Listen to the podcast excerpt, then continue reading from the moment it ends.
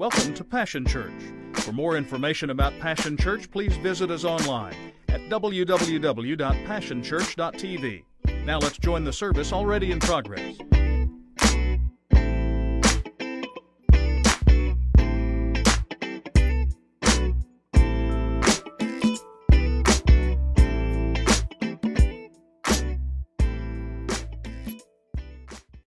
lists are a part of life. Um, my mom, this is all her fault. Uh, my mom has lists about lists. Uh, she's got lists that tell her where her lists are. Uh, and then she's got lists to tell us to tell us where the list is that tells us where her lists are. It's ridiculous. Lists are a part of our life. They're on paper, they're on our phones. Uh, the, these lists are supposed to help keep us ordered. They're, they're, it's all about lists. It's the to-do lists and the, the, the dreaded honey-do lists, which we all hate, but they're a part of life. They, they're supposed to keep us on track. That's why you make a shopping list, right? It, they don't matter, but we make them, and, and then we go in there and buy a lot of extra stuff, and we don't even need them. There are lists that you want to be on, like uh, you want to be on the who's who list, right? You want to be on the VIP list when you show up somewhere so that they know who you are and that they usher you right in, right? Well, then there are some lists that you don't want to be on. Now, some are more serious than others. Like you don't want to be on say, Santa's uh, naughty list, right? You don't want to be on that list. That, that's a bad list to be on. You don't want to be on the no-fly list because uh, if I, fortunately I've never experienced that and but I know some folks that every time they walk into the airport, it's like strip search, the whole deal, just because their name ended up. It wasn't even them. It's just an accident. They showed up on the no-fly list. Okay, y'all haven't experienced that either. It's not fun. You definitely don't want to be on God's blacklist. All right, now most of us are not even aware that there is a God's blacklist. Um, and here's why y'all are still y'all are laughing. I, I, I see you're like, who is that? Well, you'll figure it out. All right. Uh, I don't know who that guy, old guy is, but I had him come and take pictures. Uh, we're not a, we're not aware that God has a blacklist because I think the tendency is is that we focus so strongly on God as love that what happens is that that becomes our complete and total perspective and we, we recognize that it is his premier attribute when it comes to his dealings with us. In fact, love is the attribute that shields us from getting what we deserve. Thank Jesus. Nobody seems to be happy about his love this morning. I'm just going to tell you, I'm thankful for his love. Because if we got what we deserved, uh, uh, all right, maybe not you, maybe just me. Uh, it's his love that motivated the greatest gift that he's ever given his son that was all birthed out of his love. And so we we focus on God as love and we should be thankful for that attribute about him, but with this intense focus on his love, then when we're told that God literally hates something, then what should happen is is that because we have this extreme uh, perspective about his love, when then we're told God hates something, we should set up and take notice and we should kind of lean in and listen very carefully because we don't want to be involved in what God hates. Okay, y'all, some of y'all are still asleep. I, I need to give you an hour's sleep back, I guess. You'll get a nap. Don't worry about it. Just don't take it now. So um, let's see what God hates. Proverbs chapter 6 the wisest man writes and lists for us God's blacklist. I want you to listen very carefully what he says. Proverbs chapter 6, beginning in verse 16, we're going to read down through verse 19. Here is God's blacklist. There are six things the Lord hates, seven that are detestable to him haughty eyes, a lying tongue, hands that shed innocent blood, a heart that devises wicked schemes, feet, feet that are quick to rush into evil, a false witness who pours out lies, and a person who stirs up conflict in the community. It's going to get tight in here over the next few weeks. We're going to talk about the seven things that God hates. Uh, one, one gentleman wrote this, and I think it's pretty interesting. He said this He says, God, God has gone on record that he hates these things. God denies the thesis of liberal theology that he is some sentimental and senile old man who weeps but never works, that he simply shuts his eyes to the sins of mankind and is tolerant of evil, that he forgives because he hasn't the intestinal fortitude to punish sin. God says, I love, but he also says, I hate. That's God. That's the side of God we don't talk about very much. And so Solomon interrupts this perspective of love. And it's not that Solomon doesn't understand God's love, it's just that God has this other perspective and he comes to this recognition that God literally hates. Solomon uses some extremely strong language here. I, I, I need you to read it just the way it's read. Don't try to clean it up. Don't try to make it like nice and neat. Solomon says God hates these things. Doesn't say he kind of doesn't like them a little bit. Doesn't say he just, I, I guess, you know, um, I, I, I barely stand those things. I'm disgusted by those things. No. Solomon uses the strongest language and he says God literally hates these things.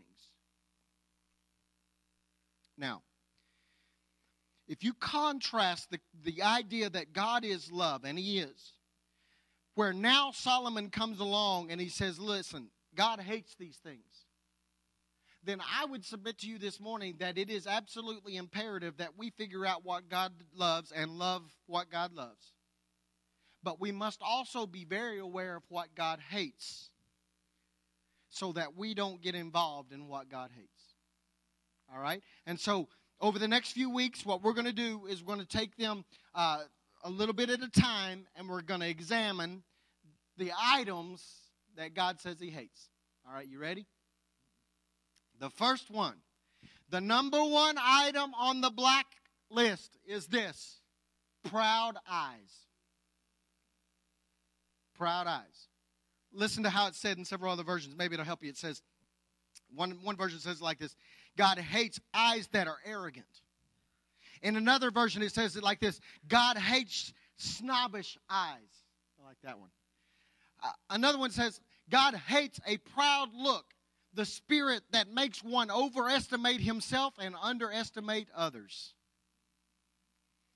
Solomon makes it very clear that the chart topper with God is pride. God despises, God loathes, God hates pride. And we already know this because we know scripture that that that this is truth as well, that pride always comes when? Before a fall. Right? We know that. We can quote that. We can spew that out. And we would think that that would warn us of the danger of pride because what pride does is it sets us up for failure every time. Since we're talking about lists, maybe I should make another list. Maybe I should make an example uh, list, a list of examples throughout Scripture of when pride got in the mix, and it would teach us. It's not hard to come up with, and I'm not even going to get them all because I don't even have time. I'll just give you a couple just to kind of show you, like Nebuchadnezzar, like Samson. Uh, see, I was thinking now, like Saul, like Pharisees, pride, like Ananias and Sapphira. Okay, y'all are catching it now. It's just a list. It just shows us that pride does come before destruction and pride destroys. And so God hates pride. I, I believe there are several reasons that God reasons that God hates. I think one of those reasons is that God hates pride so much because of this. How are people supposed to know us? What is the identifiable trait of us as believers? Is it our Christian t shirts? Is it our bumper stickers? Is it our hairdos? Is it our dress length? Is it lack of makeup or a lot of makeup? What is it that's supposed to identify us as a believer? Y'all know what it is? How we love, right? Okay, if we are to, be known as His because we love, then we become representatives and carriers and ambassadors of His love.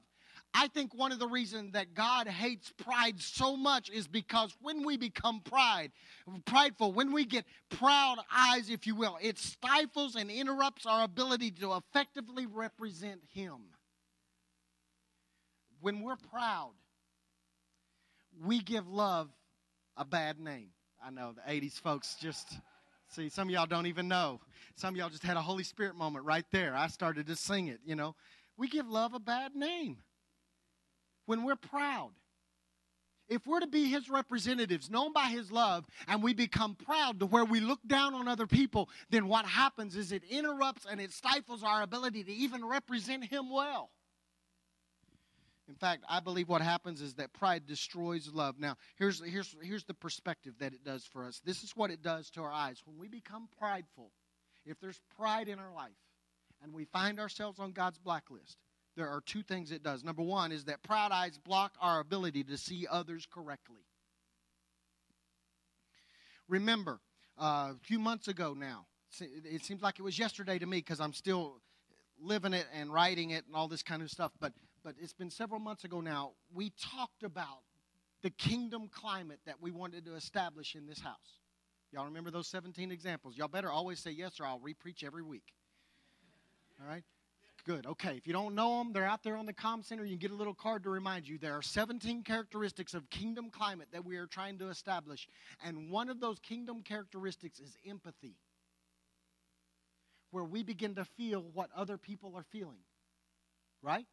That's one of our kingdom characteristics. So uh, if we are going to be empathetic, then I believe and submit to you that, that we cannot become prideful because our pride blocks our ability to view people with any sense of grace or love. Pride keeps us from being able to put ourselves in somebody else's shoes. That's what pride does. Instead, what happens is that when we become prideful, pride causes us to look down on, make judgments about, and diagnose without all the facts. Let me make a statement to you that I believe is gospel right here. Pride impedes grace. Pride stops grace. So let's be honest. Haven't you made a judgment about someone's situation without really knowing what that person is facing? Don't shout me down now. And this is what we do we sit on the sidelines and we see what people are going through. And with pride filled eyes, we look at them and we make statements like this If I was in their shoes, I would. How do you know you would?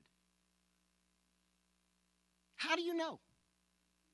You, are not facing what they're facing. You're not dealing with the issue they're dealing with. You're not facing the struggle. You haven't gone through the pain. You haven't dealt with what they're dealing with. And yet you want to sit on the sidelines and go, if I was in their shoes, I would. Would you really? Are you sure you would? Because I'm not sure we would. I'm not sure we would act any different. I see. I, I think we sit on the sidelines and we, we say, say stuff like this. I see the choice they make, and I shake my head, and I think, man, that was a terrible decision. But I haven't dealt with what they're dealing with. And I can't really say this. I can't say I wouldn't do the same thing. Uh, let me see if I can help you. I'll get real practical.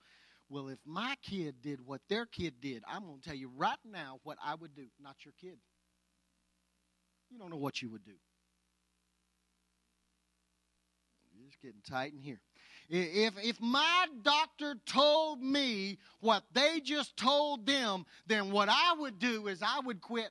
Really, you would? You would? If I was in the same spot that they're in financially, then what I would do, here's the problem you're not in the same spot as them financially. You don't know what you would do. If, if I worked there, then I would do, you don't work there. I, if I was married to them, then what I would do, I know y'all ain't had this conversation at y'all's house. If I was married to them, then I'm going to tell you right now how it would work because I would really you would, huh? See, pride leads us to draw conclusions. And let me just fill you in. Here's a news flash for you this morning. No one asked you for your conclusion. Can I tell you what they what they're asking for? Empathy. Empathy. That is what they're asking for. Nobody needs your conclusions. What they need is your empathy. Pride keeps us from being able to do that. pride keeps us from being able, able to see people correctly, and we make these judgments and these, these decisions in our own mind based on our perspective of what they're facing, and you're not in the middle of it to know what it feels like to, to go through what they're going through. You don't know what you would do until you get there. And therefore, when we see our brothers and our sisters struggling, we see our brothers and our sisters going through a difficult time, don't make judgments, don't make conclusions. Offer empathy so that when you're going through something, they won't be sitting at home going, Well, if I was in their shoes, because they're not. The second thing I think that happens is not only does pride block our ability to see others correctly, it blocks our ability to see ourselves correctly. The reason pride keeps us from being able to see others correctly is because pride causes us to overestimate ourselves and underestimate others.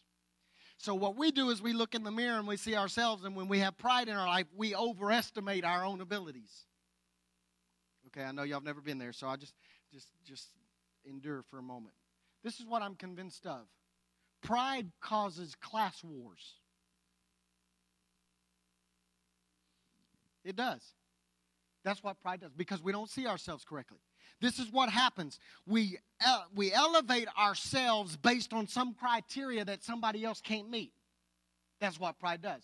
That's why we have, if we're filled with pride, that's why we have class wars based on race. Did any of you get to choose what color you were born? I didn't get to vote. I would have voted a little more tan. Just a little. Right? You didn't get to choose. But when we're filled with pride, we, we cause class wars based on criteria that we, we have class wars based on financial status. We have class wars based on material possessions. We have class wars based on talent. We have class wars based on physical appearance all based on pride because we see ourselves more elevated than we should. There, it blocks our perspective. Paul deals ruthlessly with pride. On t- at least, um, I'm only going to mention two, but there were more than two. But he deals ruthlessly with, with pride when he says this. In Romans chapter 12, verse 3, this is what he says. He says, As God's messenger, I give each of you God's warning. Strong language again. God's warning. Be honest in your estimate of yourselves. That would help a whole lot of us right there. Be honest with your estimate of yourselves, measuring your value by how much faith God has given you. Y'all missed it. That is the status that we are supposed to judge ourselves by is how much faith we have. Not how good looking you are, not how talented you are, not what color you are, not how tall you are. Yeah. How much faith you have. Okay, I, I wanted to amen myself on that, Woody. Those of us that are vertically challenged. All right. And then he comes again in Philippians chapter 2 and verses 3 through 7. Listen to what he says. He says, Do nothing out of selfish ambition or vain conceit. Rather, in humility, value others above yourselves. Can't do that if you're proud. Not looking to your own interests, but each of you to the interest of the others in your relationships with one another. Here it is. Check this out. Talk about the opposite of being on God's blacklist. Listen to this. Listen to what Paul says. He says, in your relationship with one another, have the same mindset as Christ Jesus. Well, what's the mindset? Then he tells us. Who, being in very nature God, did not consider equality with God something to be used to his own advantage. I'm going to tell you right now, if I was equal with God, I would have a tendency to use that to my own advantage. Like we would never have to go to Walmart. I would just multiply. Right? Okay. Y'all, I know y'all ain't thought of none of that stuff. I'm just thinking. Who, being in very nature God, did not consider equality with God something to be used to his own advantage. Rather, he made himself nothing by taking the very nature of a servant, being made in human likeness. That is the antithesis of the blacklist. Jesus showed us what it means to view himself correctly, and he's trying to represent to us and illustrate for us in living flesh how we're supposed to live our life, where I view myself correctly and I don't place myself above you based on some criteria that I have no control over anyway. Instead, I see you for who you are. Why is it that we always start conversations like this? I'm better than. I am better than them in basketball. I am better than them as a musician. Come on, I know some of y'all. I may not be saying what you did to start your conversation, but in your own mind, some of you are having this conversation. You're talking nice to them in person, but in your mind, going, mm-hmm, I'm better than them. No doubt. I dress better than them. Mm-hmm, look at that. They think that's cool. Mm, if they only knew. If they come to my closet, I could fix them up. I drive. I, I'm better than them. I drive a better car than they do. I live in a nicer house than they do. I'm a better parent than they are. Have you seen how their kids act? I'm going to tell you right now, I'm a better dad than that guy will ever be because have you seen the hooligans living in his house? I'm a better businessman than them. I'm a better Christian than them. I know y'all are so holy, y'all would never say any of that stuff out loud. I'm just trying to deal with the inner dialogue you have that nobody else knows about. See, C.S. Lewis once said this. He said, Pride is essentially competitive. It is competitive by its very nature. While the other vices are competitive only, so to speak, by accident, pride gets no pleasure out of having something, only out of having more of it than the next man. That's what pride does. It elevates our own testimony of ourselves. And here's the deal, here's the deal. We make the standard in our lives someone else when the only standard that we're supposed to be trying to draw conclusions from is him. Feel better than? Compare yourself to Jesus. Still feel proud? That'll knock you down. When's the last time you walked on water?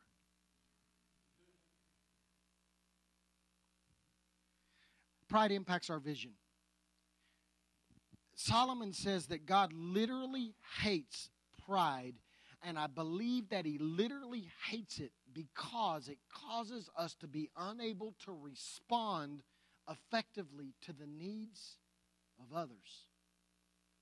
When we become proud, I don't view your need correctly when we become proud, I don't view me correctly and I elevate myself so that I can't even stoop down to help your need anyway. In essence, what pride does is it does this it builds walls between us and it hardens our heart. So then it turn in turn it shortens our hand. So I see people in need and I make conclusions about them. They're faking it. They could work harder. They could go get another job. They probably mismanaged their funds. They'd sit down with me. I could work them through a budget. I'd change their life. All right, Dave Ramsey. Put your picture out there instead. Really?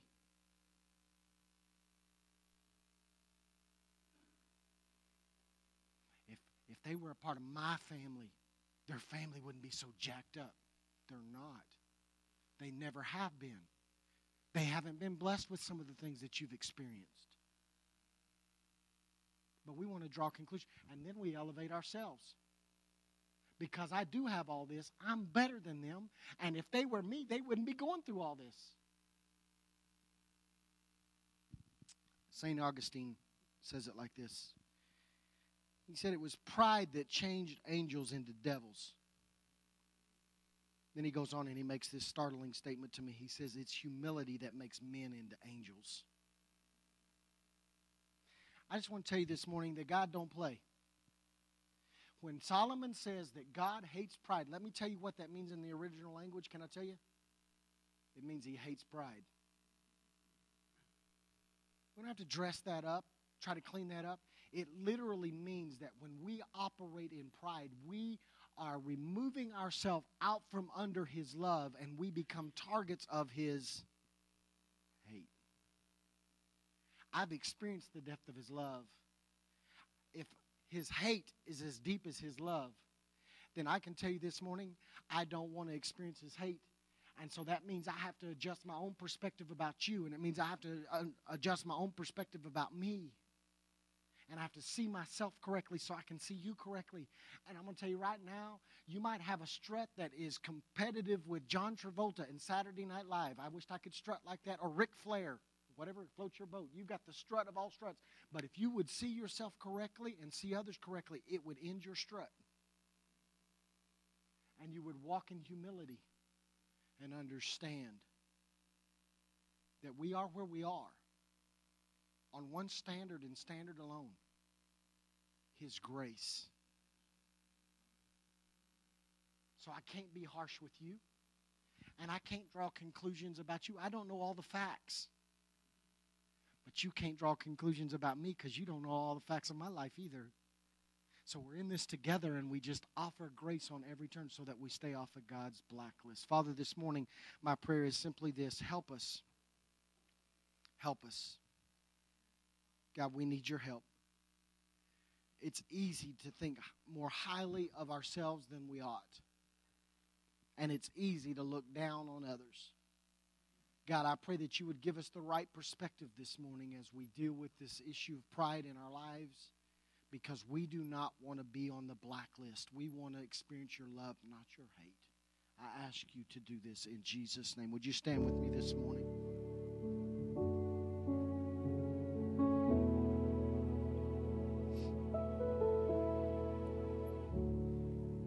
I don't think we mean for it to happen. But I've noticed sometimes that pride seems to slip in more easily than any other sin.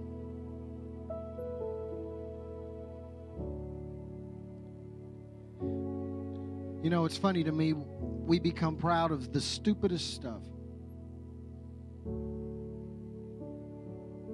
Nobody's a sinner like I'm a sinner. Nobody's got it I'm the worst. Of, that's pride. That's, it's reverse pride. So it can slip in on either side, but this is what I know. If sin is there and that pride is there, according to Scripture, God hates it. It sets us up for failure. It causes us to fall every time. And I don't want you to fall.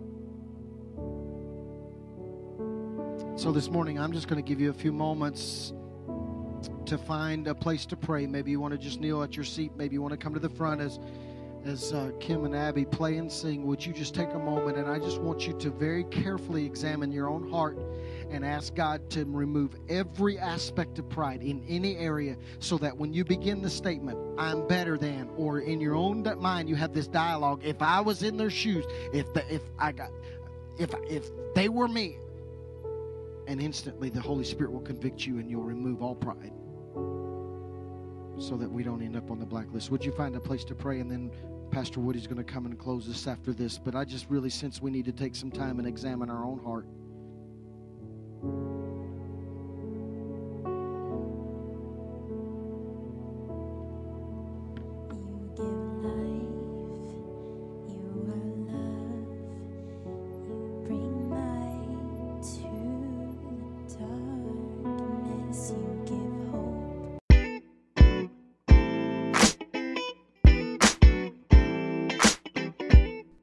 It's been a privilege to have you join us for this time of ministry. To find more Passion Church resources or to make a donation online, visit www.passionchurch.tv. Remember, you can't live without passion.